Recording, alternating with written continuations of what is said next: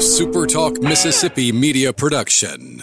Do you need heavy equipment or farm equipment? Look no further than Southern Equipment and Parts in Laurel. We have a wide selection of new and used equipment from many top brands. We also offer parts, service, and rentals. Whether you're a contractor, farmer, or just need help around the house, we have what you need. Southern Equipment is your one stop shop for all farm and heavy equipment. Visit us at 5237 Highway 84 West and SouthernEquipParts.com or call 601 651 4555.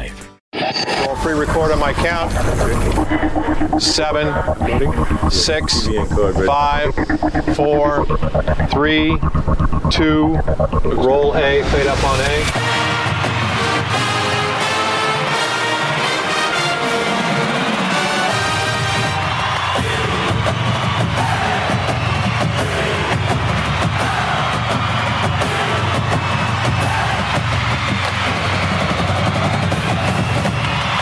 Miss to the top. To the top. You're tuned in to the Eagle Hour. All right, everybody, welcome to the Super Talk Eagle Hour. Bob Getty, Kelly Center.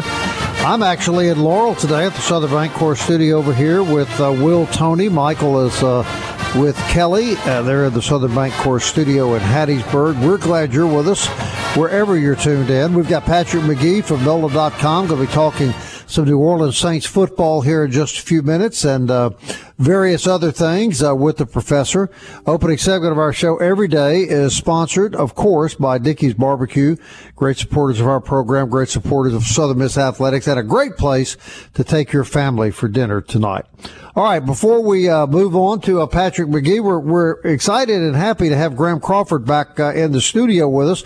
Graham transferred to uh, Southern Miss from the University of Alabama last year, a catcher on uh, the top 10 Golden Eagle baseball team uh, that just wrapped up its season, and, and we believe a real contender and perhaps even the front runner for the starting catcher's position on next year's Golden Eagle team. Uh, thanks for coming. And before we before we get to next year, quite a ride you guys had this year, and I know that. Uh, you have to be proud to uh, know the team you played on this year has finished uh, in the top 10 of every major collegiate baseball poll. Oh yeah, it's an honor. It uh, it was great to be a part of a team with a, with a bunch of leaders, a bunch of old guys that really um, knew what it took to win, and uh, everybody that you know you look at the season halfway through it, and you're sitting at 22 and 15, and then nobody really really believes what we could do, and then all of a sudden it turns around, um, and we end up what over 45, 50, 40 something wins, and right 46, I think 46 yeah. wins and what 19 losses, 18. Yeah, it's pretty impressive. You know, 46 and just turned it around and yeah.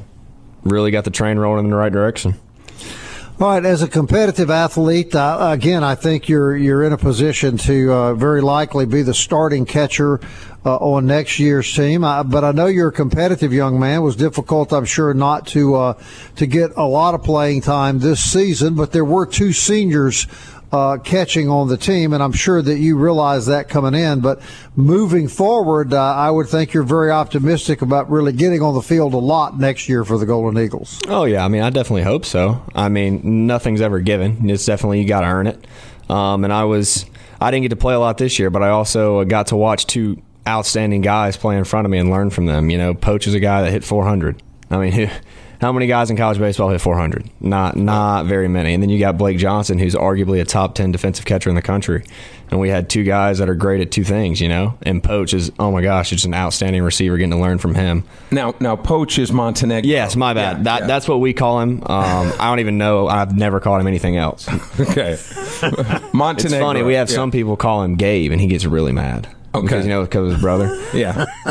they they'll be like, "Oh, you're Gabe's brother," and he's like, "What?" No, I have my own name. Yeah, right. yeah. Come on now, Rodrigo. So, so Poach is Poach is Rodrigo. Yes. Yeah, Montenegro. But but really though, uh, Graham, when you look back at your career at Pearl River, you started every game, you know, batted with power from both sides, set records at Pearl River. Your durability at Sumrall High School started every game since a freshman. I mean, really.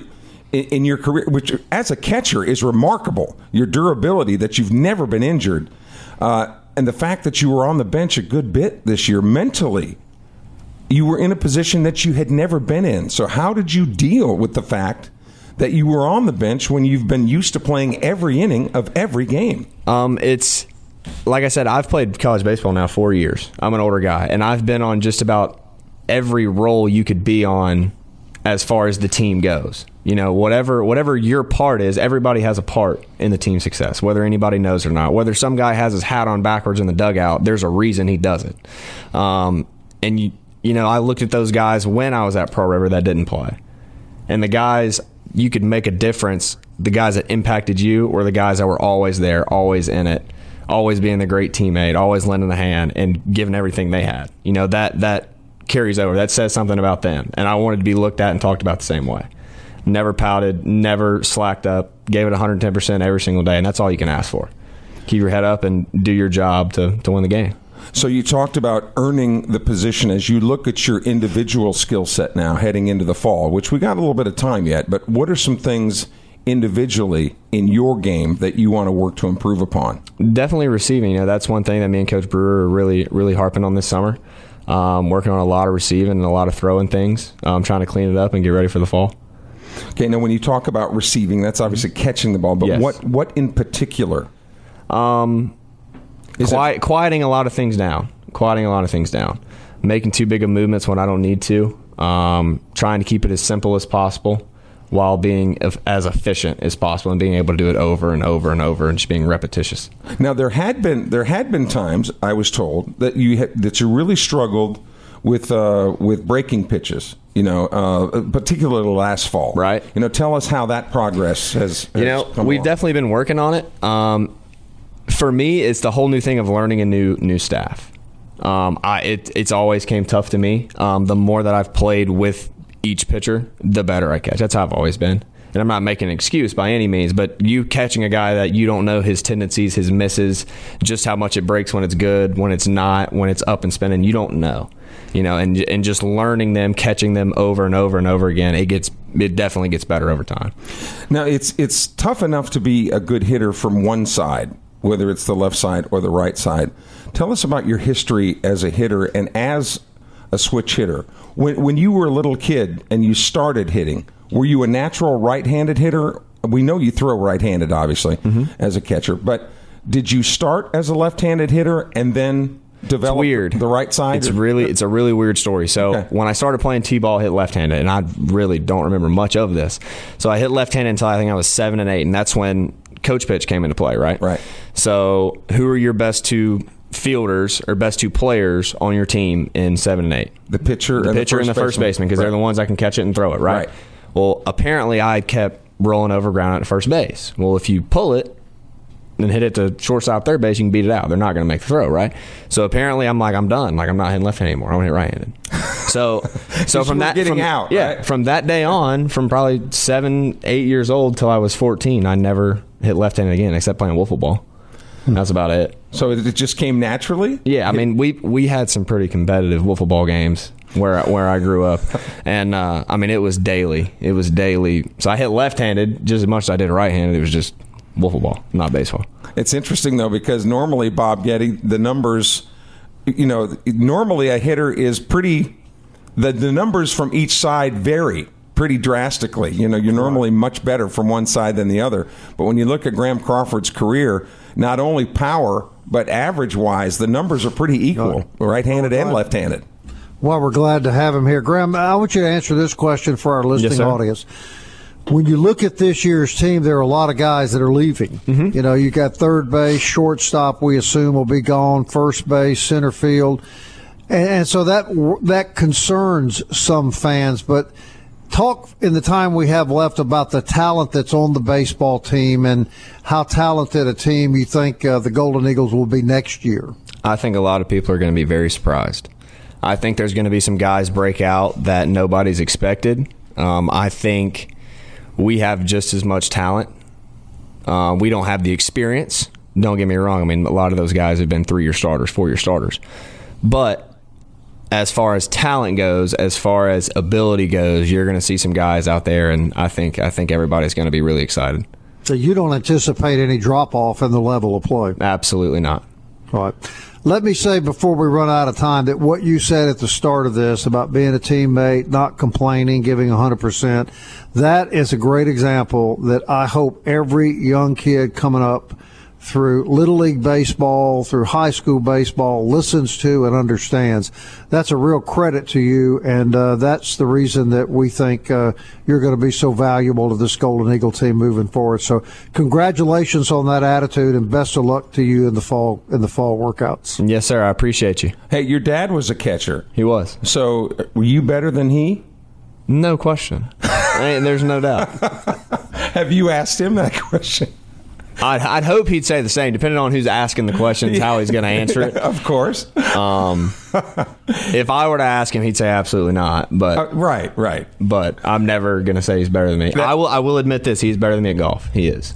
Oh, He is better than me at golf. That's the only thing that I'm going to give him credit for. But you're working on that I'm, this I'm trying. To. I'm getting to figure. I'm trying to. I'm, not, Yeah. I'm still not good. Do not get me wrong, but working on it here and there. Okay. Well, th- yeah, I- and and you when you talked about the talent of the team coming up next year, uh, you, you didn't hesitate, and and you and you not only think that it's it's going to be the replacements are going. to You've used the word studs with some yeah. of these guys that are going to be on the field next year. Oh yeah, I'm So- super excited. I know. I know everybody will be be very excited whenever we get the product out there in the in the in the spring. All right, Bob. There you go. There's All kind right, of- Graham. We All right, appreciate man. it, young man. Thank you very Yes, much sir. for You being have a good one. show. Graham Crawford, everybody.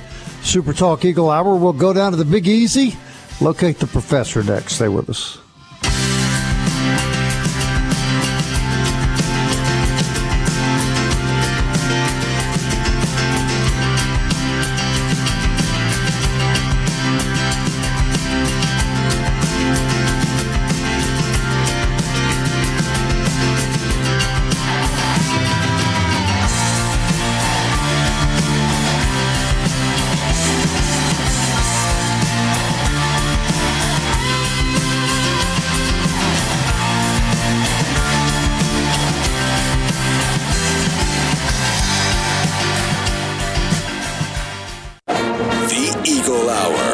Southern Miss to the top.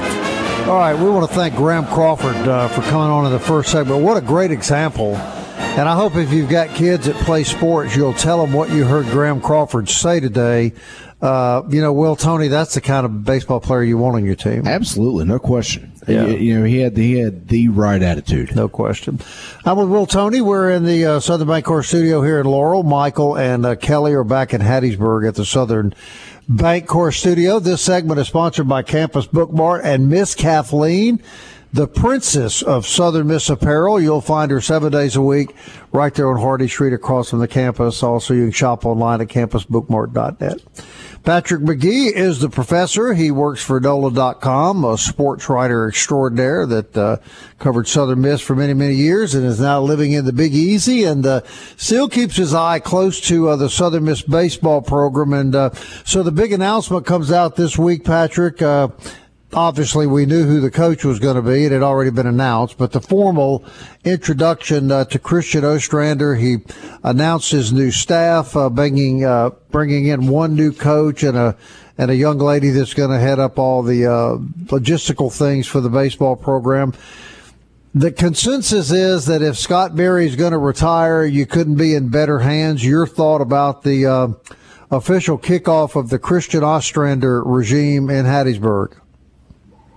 Yeah, I mean, it, uh, it, it just feels so smooth, the transition from one of the staff is going to change slightly. Uh, but it just feels like everything's heading in the right direction for this program. And, and you think of, of all the programs that could have hired Ostrander a year ago. You know, LSU probably, you know, was considering him for pitching coach. Tulane probably should have hired him as head coach, but he wisely hung around to uh, to get that Southern Miss job. Uh, Ostrander is one of the, the most respected assistants in the nation, and most respected pitching coaches. And he's got that background that you want as a Southern Miss baseball coach. He was coach at Jones uh, JCJC, was head coach at Gulfport. Uh, he's just perfectly rooted in this region, and he's just got the, the respect of the entire Southern Miss fan base and really just the college baseball world as a whole. So, I mean, it's just hard to see Southern Miss doing better than, than Ostrander. And how about the Golden Eagles, Patrick? Every major poll comes out uh, this week, uh, season ending poll. They're in the top 10 of every major poll. Really, really a, a great finish to the year. Yeah, I, I guess I saw the one where they ranked, uh, ranked him number nine. I think it's D1 baseball. had them there. And that's you know that's that's that's a sign of respect. You know that's that shows you how close this team was. I know it's frustrating to be one win away from the College World Series, uh, but I think that tells everybody, you know, that, that lets everybody know where Southern Miss baseball stands uh, right now.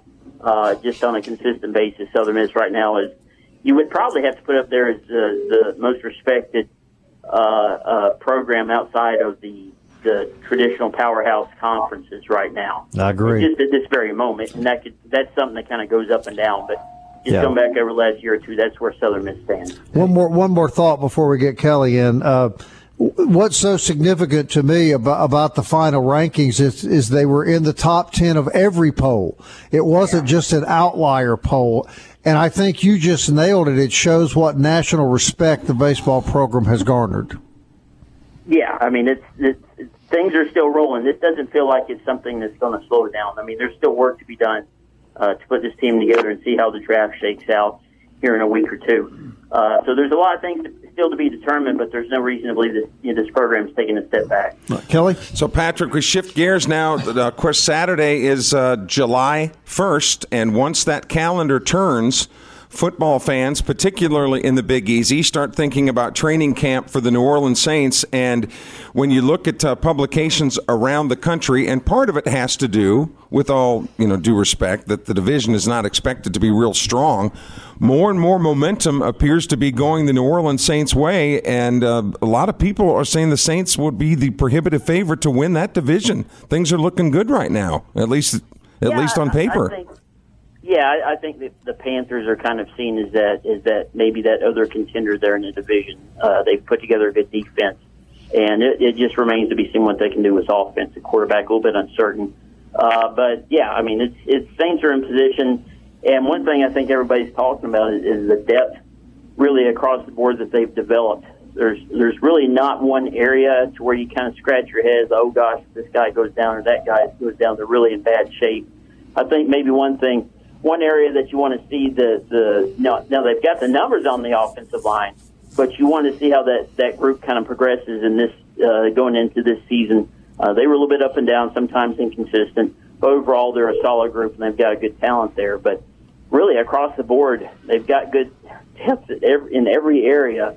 And I think that you know, and they hadn't necessarily had that in the past, especially at running back. Uh, but with Kamara's situation, Mark Ingram obviously moving on, uh, they went out there and really addressed that in a big way.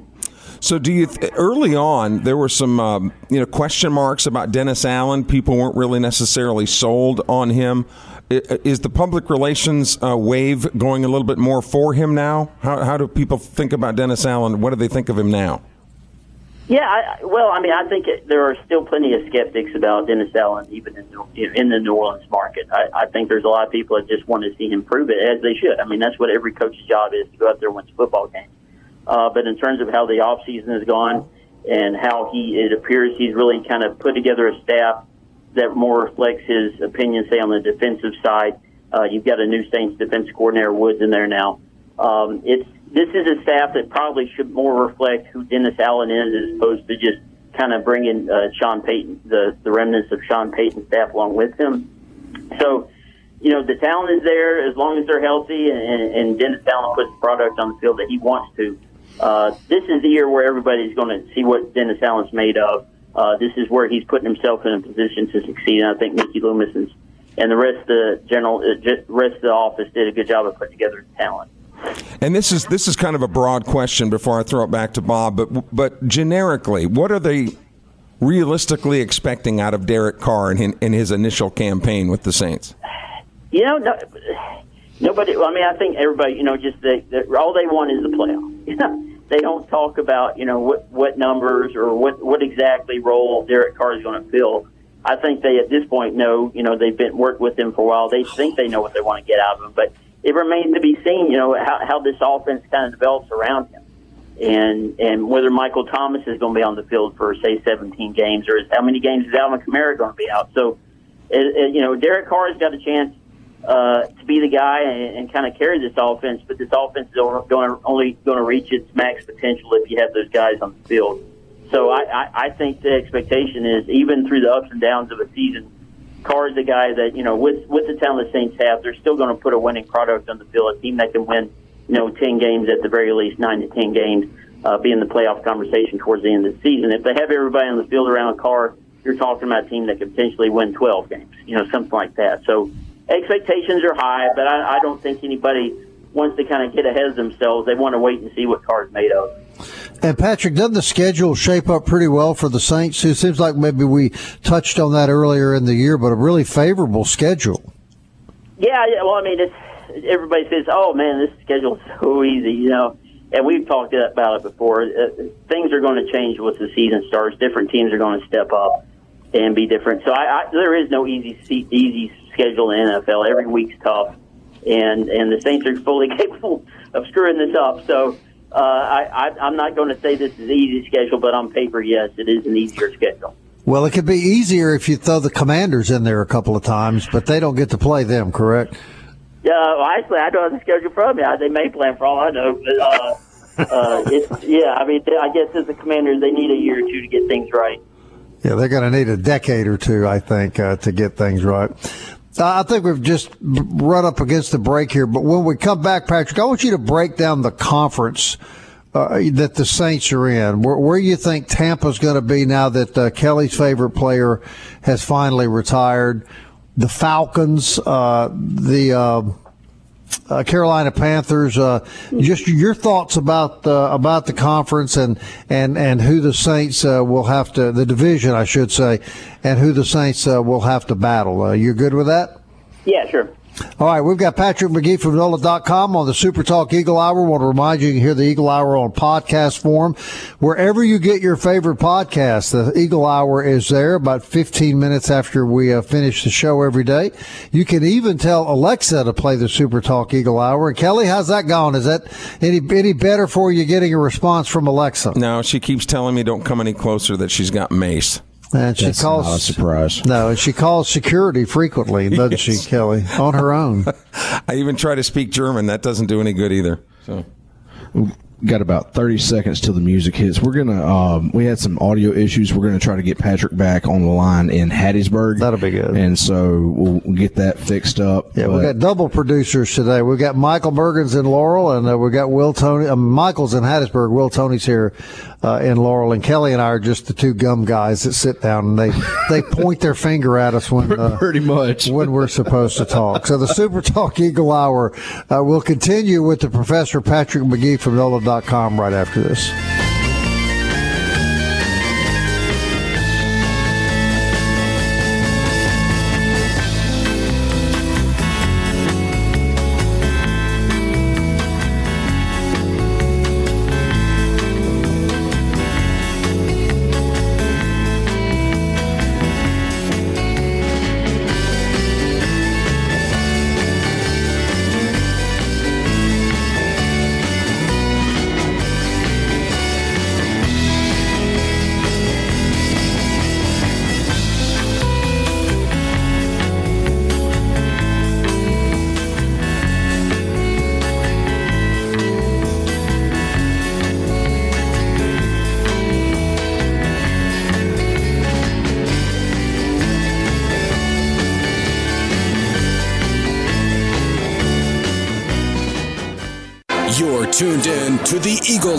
The Eagle Hour. Southern Miss to the top.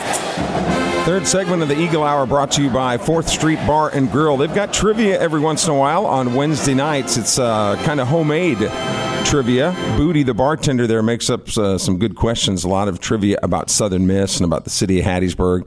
A lot of fun down there on Wednesday nights. Well, they've got something going on all the time at uh, Fourth Street Bar and Grill. All the Southern Miss fans uh, pregame there, no matter what season, football, uh, basketball. Tomorrow is uh, Catfish Friday, and uh, you can join them there for the plate lunch, the blue plate lunch, every day at uh, at Fourth Street Bar and Grill, right over the Highway 49 bridge. Continuing our conversation with NOLA.com's Patrick Magee. Uh, Patrick, Bob, prior to the break, talked about breaking down the NFC South. So break it down for us. Let's talk about all the team's strength and weaknesses and how you think it's going to eventually shake out. Well, as we talk, talked about before the break, the Saints kind of feel like the team that that for the most part has it all together on both sides of the ball. Uh, you know, with Derek Carr, the quarterback situation is stabilized. Elsewhere in the division, it doesn't feel quite as stable. Now you have Bryce Young uh, with the Carolina Panthers, and obviously he's a talented guy. He's got a chance to really kind of hit the road running, but it remains to be seen if he'll be able to step right in, or even even if he's going to be starting quarterback day one. They also signed Andy Dalton as kind of a bridge to Bryce Young. And around him, you don't really have you have they they have Miles Sanders, former Eagles running back, rushed for like 1,300 yards a year, year ago. So they have somebody that can kind of hitch their wagon to on offense. But other than that, you know, you add Adam Thielen, who's nice, but it's not offense that's really going to put you know you know make you lose any sleep or anything. Defensively, they were a good defensive team last year, and, and no, you know, there's they're going to be if the quarterback situation works out for the Panthers, if Bryce Young is a fast learner. They're a dangerous team in my book. I think some people kind of lean towards the Falcons just because they've made so many additions on defense.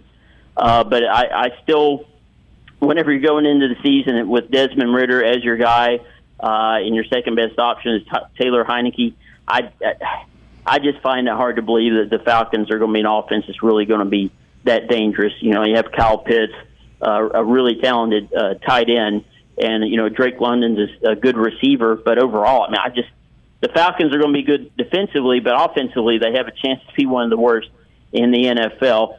And the Buccaneers, nobody is buying, uh, but I could see Baker Mayfield in his first year with Tampa maybe playing a little bit better because he's got Mike Evans, Chris Godwin to work with at receiver. Uh, but overall, it, it's it's not a team that really really bring is going to inspire a lot of confidence. They just didn't look that great last year, even though they won the division, got into the playoffs. Uh, Tom Brady's not there. They really don't have any of that that swagger that everybody kind of you know uh, associated with team a year ago. This just feels like kind of a rebuild year to me. And overall, I think the Falcons and Carolina can be competent teams. I think Carolina could even flirt with 500 and better. Uh, but to me, the Saints have to be the, considered a fairly clear favorite. And I think that's what the betting markets reflect also. One of the things that Atlanta Falcon fans continually complain about is how high that Kyle Pitts was taken in the draft and how underused he seems to be. Yeah. What's up with that, Patrick? Yeah, I, I don't know. I don't have any great insight on, on the Falcons. It, it did feel like you didn't see as much of Pitts last year as you, as you would have thought you would have seen. He was, you know, every time he's got his ball, you know, uh, his hands on the ball or the pass is being thrown his way, he just you could tell he's the different player out there. You know, he's the guy that can be a game changer. Uh, but they've got to figure out a way to get him more involved. Uh, it, yeah, I just I, I just can't see the Falcons being very good on offense in general. Uh, there's just no, no real threat there. Nothing that really kind of is, is going to really surpass some of these other teams in the division, which is expected to be a weak division as a whole. And Patrick, I'll, I'll throw you back to Bob here in a second, but I, I just, you know, you talked about the Saints staying healthy, and forgive me for my cynicism. But the best predictor of future behavior is past behavior. And if Michael Thomas spends plays more than three games this year, I, I will be shocked. I mean, the guy has the guy has just been, you know, physically banged up every single year. Is you know, what what are your thoughts on on Mike? Well, I, Can he stay healthy? Yeah, well, I mean, the, the way you look at it is, is Michael Thomas. It, it comes relatively cheap, and they've got they they one guy everybody's kind of looking at is A.T. Perry, the guy they got in the draft out of Wake Forest. So I, I think the reason everybody isn't like, oh gosh, what's Michael Thomas going to do? What's I think they've got enough. Chris Olave really is the best receiver the Saints have at this point. Uh, he, he showed that he's really a Pro Bowl caliber guy. A year ago, he had missed a couple of games because of injuries, but he's supposedly a little bit bigger, stronger, well adjusted to the second season. So I think you know while it's it's perfectly reasonable to say, well, if Michael Thomas isn't out there, what you know that's a huge blow, right? But I mean overall, I think this they're much better at tight end. I think Foster Moreau. Uh, obviously, dealing with health concerns uh, in that, but it, it seems like he's going to have a quick recovery uh, getting him on the field. So, I mean, Juwan Johnson looked great at tight end. Finally, feels like he's kind of selling his NFL tight end. He's got his he's has yet to even kind of get close to what he's capable of. So, I think overall in the passing game, there's going to be more than enough targets to go around. If Michael Thomas isn't out there, I think people are stressing a little less at this point. Bob, the Saints head to camp in about to what three and a half or four weeks. The NFL season will be upon us before yeah, you know it's it. It's going to well. be here before you know it. You know, as I, as I look at the whole NFC, though, I, I I still go back to a team that I think had their quarterback not get injured would have probably be playing in the Super Bowl, Patrick, and that's the 49ers. Uh, if if they get that kid from Iowa State back uh, and get him Right, uh, up where he can play, they really could be the the NFC favorite. Is that fair to say? Yeah, if, if Purdy's out, I think he had he had Tommy John surgery, if I'm not mistaken, something like that. I, I forget exactly what it was. I know it was a, some type of procedure on his elbow. Uh, yeah, if Purdy's out there, I mean, heck, it's been so. It, it doesn't really matter who the 49ers have ahead at quarterback, uh, whether it's Trey Lance, Garoppolo, Purdy. It just seems that that machine still goes. And I, I think the the Eagles, obviously, uh, I, I think have to be considered the favorite uh, overall. But the 49ers, to me, are right there with them. Outside of that, I just don't see anybody really. As as as I noted earlier, things can change and some teams can kind of step up. Uh, but I, I don't see the Cowboys really threatening either the Eagles or the 49ers. Yeah, and two and two NFC teams that I, I think have been pretty dominant uh, in the last couple of years. I look to see a big drop off, and that would be the Rams and and you mentioned it, the Bucks. Yeah, yeah, yeah, yeah. I mean, I, I, I the Rams are kind of in a bad way. Last season was kind of tough to watch at times with the injuries they had and everything worked out. But yeah, the the Bucks are taking taking a step back. But if Mayfield, you know, suddenly becomes a new guy and is tearing it up, uh, that would be. He, he- you know, that would be kind of the story of the season, but I, I don't see that happening. Really, guys, when, when you look at the NFC versus the, the AFC, most people will say, and this is solely based on the star studded caliber talent that the quarterbacks are in the AFC. It's almost like, you know, whoever wins the AFC is, is going to be the, the favorite to win the Super Bowl because when you look at, you know, the Mahomes, uh, the Burrows, the, the Herberts, you know, all the the kid with uh, the Buffalo Bills, who's uh, uh, Josh Allen. I mean, you know, all those great quarterbacks, and they all seem to be in the AFC, um, which is good for the Saints.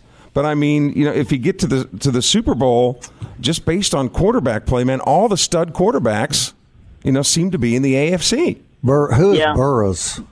Yeah, I mean, I, I think the Saints saw this as an opportunity. They see a window this season, and I think that's why they were pretty aggressive uh, in the division. If things break their way, they get in the playoffs. They play their best football at that point. Maybe one or two teams suffers a, a setback injury wise. Next thing you know, the Saints are in the Super Bowl. It's not that out of you know reach. It's not that far out of reach for the Saints to get there. Now they would be, you know, like you said. I mean, it, it's kind of got that feeling a little bit, it, and we haven't gotten to that point. But back to the '80s and '90s when the the Cowboys, the 49ers, the Redskins uh, were just, you know, rolling, running off Super Bowl win after Super Bowl win. The AFC just couldn't do anything. We're not at that point yet. It was such a strange gap at- back then. Uh, but there, you, there is a distinct difference between these two leagues in terms of quarterback play. Can you repeat that scenario one more time, Patrick, just for me? That felt so good to hear that. What What did you just say? Well, I mean, it, you know, you win the division, you're in the playoffs, you're hosting a playoff game, and the Saints Saints say were playing their best football at that point, and then maybe another mm-hmm. team or two, you know, has some has some tough luck, an injury or two. The Saints are easily, you know, there is a path to the Super Bowl for the Saints this Right. year, and No, I that's get why it. I believe, yeah, and the Saints. That's why the Saints, I believe, were so aggressive this year. Going and getting an established quarterback that that they can win with right now, uh, getting Jamaal Williams, a running back from the Lions, uh, filling in some gaps on defense that was already a strong unit.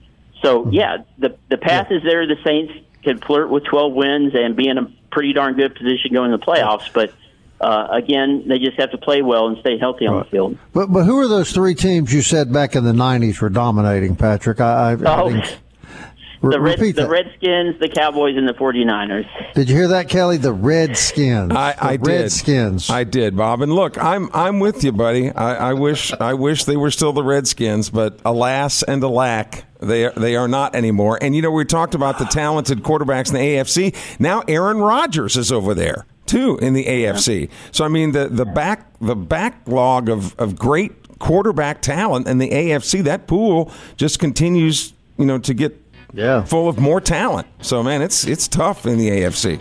I think we can just call him Aaron old man Aaron that Rodgers at this point. I don't know if we can call him just Aaron Rodgers. He may be old Yeah. man Aaron Rodgers now. I was going to say putting him in a conversation with the elite quarterbacks. I don't know. Hey, look, Tom. Whoa, that now, come on, that man. guy that retired with Tampa Bay last year played pretty at a pretty high level for a long Yeah, time. That would be Tom Brady, the goat, Kelly. Yeah. Hey, hey, Patrick. Thanks, buddy. We know you're going to be on vacation next week. We promise not to bother you. All right, see y'all. Patrick Magee, everybody. NOLA.com. We'll be back uh, to wrap this show up right after this.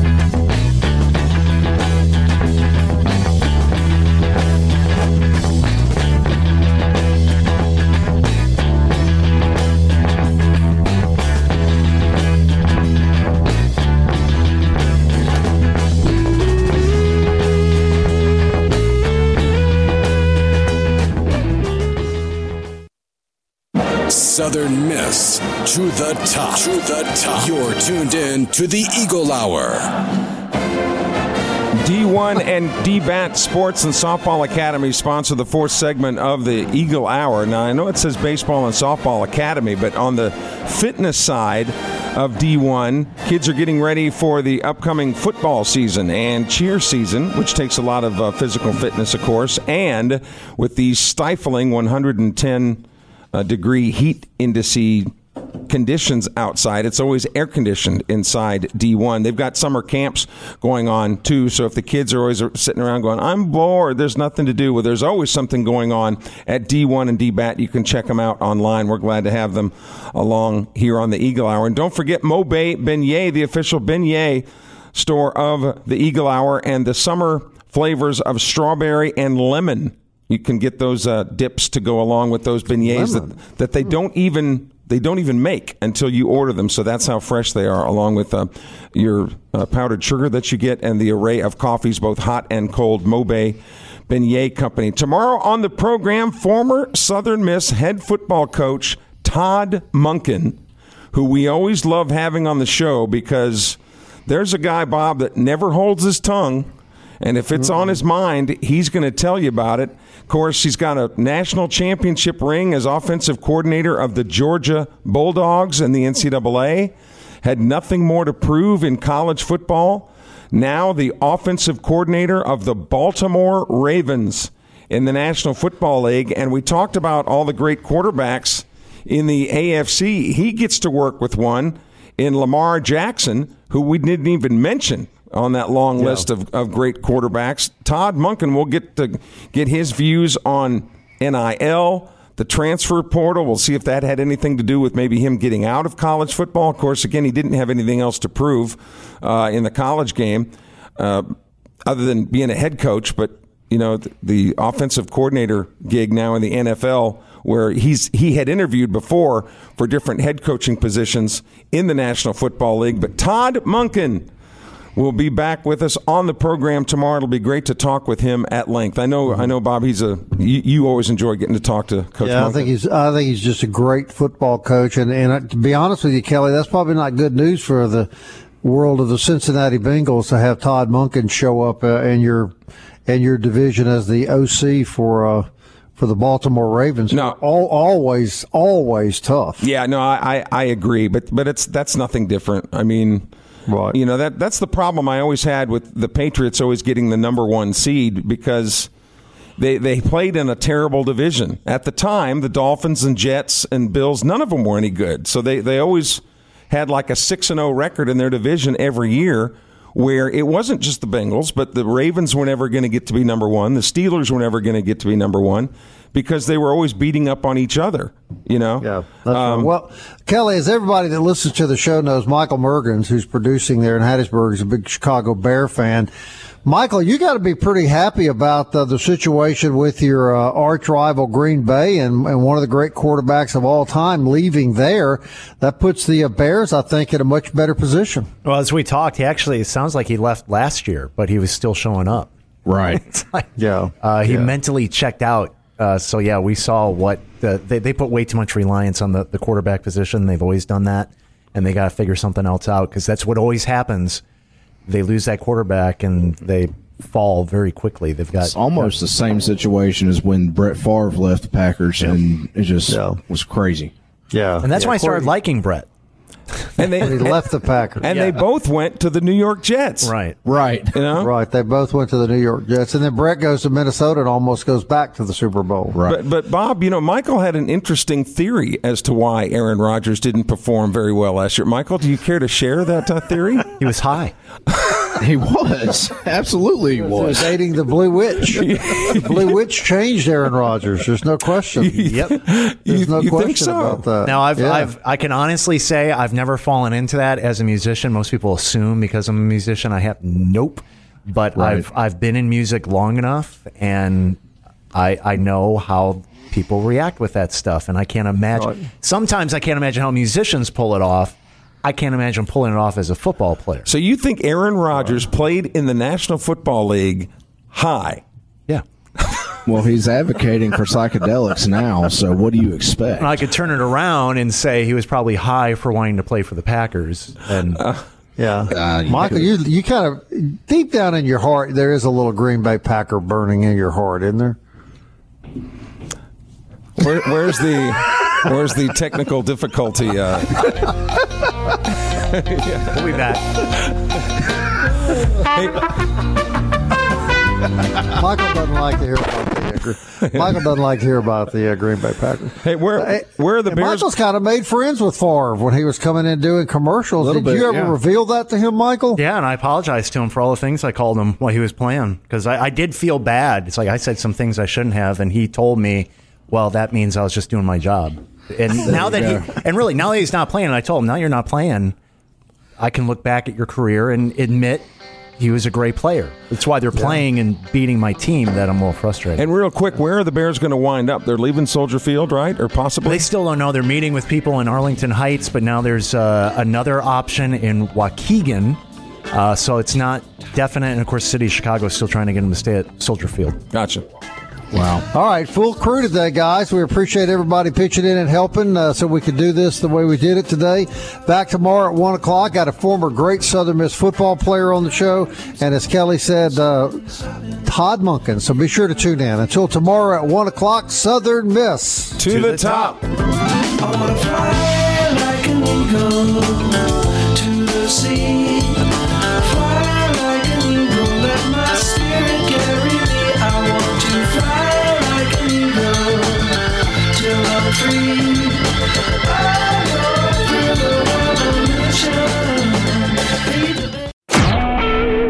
SuperTalk Mississippi media production.